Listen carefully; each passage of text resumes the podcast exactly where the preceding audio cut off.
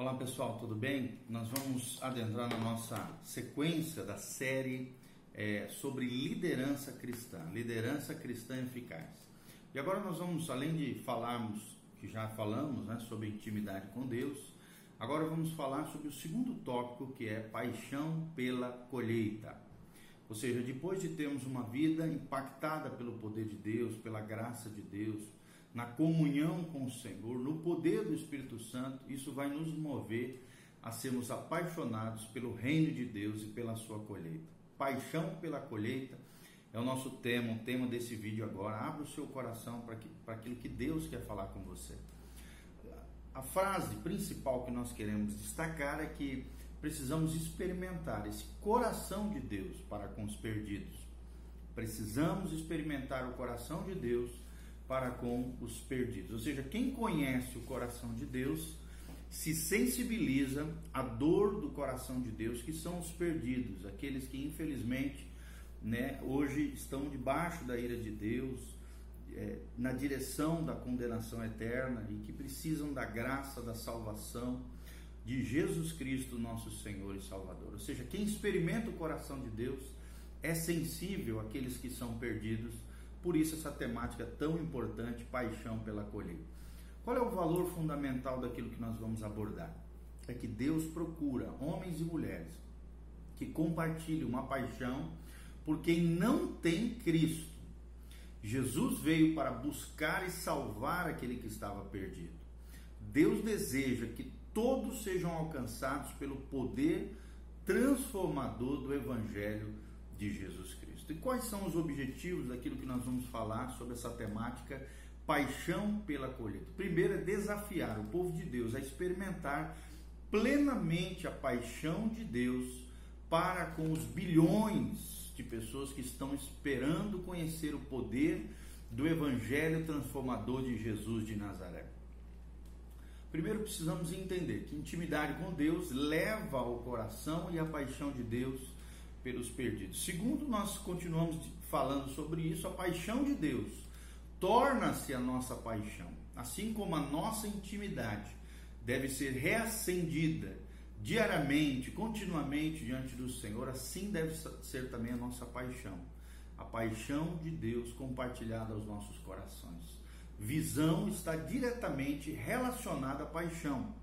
Quando a paixão diminui, a visão também se torna mais distante e muitas vezes se torna fraca. O grande pensador cristão, né, teólogo, pastor, norte-americano, A.W. Tozer, disse certa vez: os maiores no reino são aqueles que amam a Deus mais do que outros. Os maiores no reino são aqueles que amam a Deus mais do que outros. Ou seja, todas as outras paixões se baseiam ou fluem da sua paixão por Jesus. A paixão pelas almas nasce da paixão por Cristo.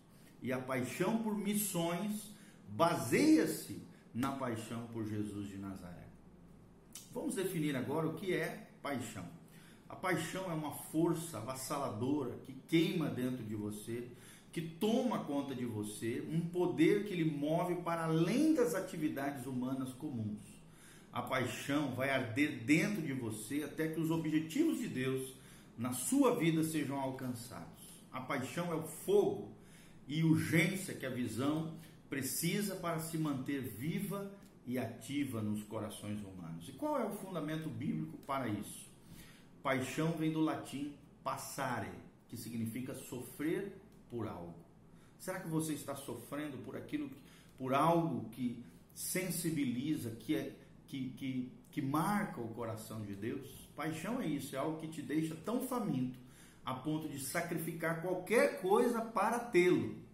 Muitos personagens bíblicos, né, nos inspiram com relação à sua paixão e zelo por Deus. A seguir, nós vamos comentar alguns personagens bíblicos importantes que falam acerca de paixão. Paixão é um fogo que vem de Deus e não pode ser extinto. Nós vemos isso claramente na vida de Jeremias, Jeremias 29, capítulo 20, versículo 9. A Bíblia diz: Quando pensei, não me lembrarei dele, e já não falarei no seu nome. Então isso me foi no coração, como fogo ardente encerrado dos meus ossos.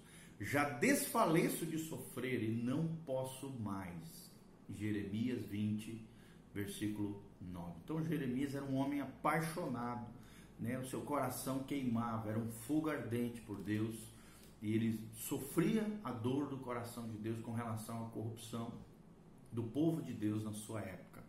Outro exemplo de paixão é Pedro e João.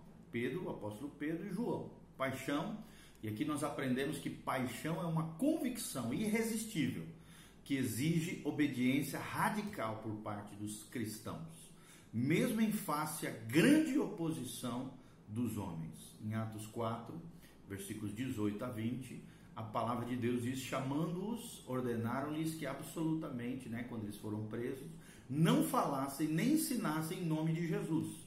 Mas Pedro e João lhes responderam: julgai se isso é justo diante de Deus. Ouvir-vos antes a vós outros do que a Deus, pois nós não podemos deixar de falar das coisas que vimos e ouvimos. Atos 4, 18 a 20. Ou seja, nós vemos aqui claramente que paixão é uma convicção irresistível que exige uma obediência radical, mesmo em face a uma grande oposição. Terceiro exemplo que nós vemos na palavra de Deus é Paulo grande apóstolo Paulo, um dos maiores personagens da palavra de Deus.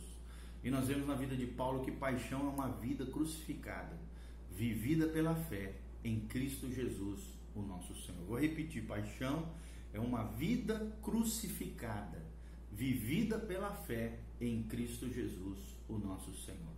Nós vemos isso claramente em Gálatas 2:20. Gálatas 2:20, a Bíblia diz logo: já não sou eu quem vive, mas Cristo vive em mim. E esse viver que agora tenho na carne, vivo pela fé no Filho de Deus, que me amou e a si mesmo se entregou por mim. Então, será que você consegue se identificar com um desses três personagens? Paulo, o apóstolo Pedro e João, ou então o profeta Jeremias? Compartilhe, sabe, com as pessoas sobre um momento da sua vida em que você sabia que a sua alma estava em chamas, queimando, com paixão pelo Senhor Deus Todo-Poderoso. Alguns exemplos históricos né, de paixão. Durante todo o curso de, da história da igreja, Deus chamou homens e mulheres e os inspirou para, para serem movidos pela paixão do coração de Deus. Abaixo nós vamos ver alguns exemplos claros e citações de líderes que fizeram parte da história da vida, da, da igreja, a fim de tornar esses testemunhos vivos para nós hoje e sermos motivados por Deus através da vida desses seis participantes da história da igreja que foram movidos por uma paixão extraordinária acerca de Deus, ok? O primeiro deles, John Wesley. John Wesley foi líder do avivamento na Inglaterra. E nós vemos claramente, ele diz assim: vamos todos tratar de um só negócio Vivemos somente para isso, para salvar nossas almas e as almas daqueles que nos ouvem. Olha que coisa tremenda. Deus usou tremendamente John Wesley para promover um grande avivamento, tanto nos Estados Unidos quanto nas ilhas da Grã-Bretanha. E ele foi um homem transformador nesse país, nessa nação. Hoje ainda, 80 milhões de pessoas de todo o mundo devem a sua herança espiritual a esse movimento extraordinário de avivamento, de mover de Deus, de transformação de vidas através do Evangelho poderoso de Jesus, pela vida deste homem, John Wesley, que disse: Vamos tratar de um só negócio na nossa vida. Vivemos somente para isso, para salvar as nossas almas e as almas daqueles que nos ouvem. Segundo exemplo, claro, na Bíblia que nós vemos, é o exemplo de John Knox. John Knox foi o líder do avivamento na Escócia.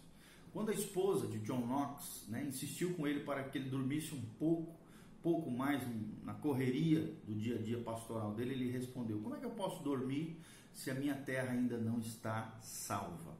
E ele costumava orar a noite toda, agonizando, dizendo: Senhor, dá-me a Escócia, ou então eu morro.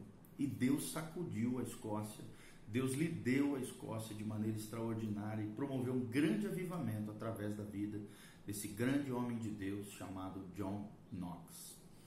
Também outro exemplo de grande avivalista, de um homem apaixonado por Deus, foi George Whitfield. George Whitfield foi um dos maiores evangelistas da história da igreja, ele foi um evangelista britânico do século XVIII. Whitfield certa vez orou: Ó oh, Senhor, dá-me almas, ou leva a minha. Ou seja, dizia-se, na história diz que o seu rosto resplandecia como o rosto de Moisés quando ele clamava em prantos, quando ele orava e buscava a face do Senhor. E logo em seguida, no seguinte vídeo, nós estaremos falando acerca de outros personagens e continuaremos essa série sobre a paixão pelas almas, a paixão pela colheita de Deus, do reino de Deus. Então continue conosco, Deus te abençoe, em nome de Jesus. Amém.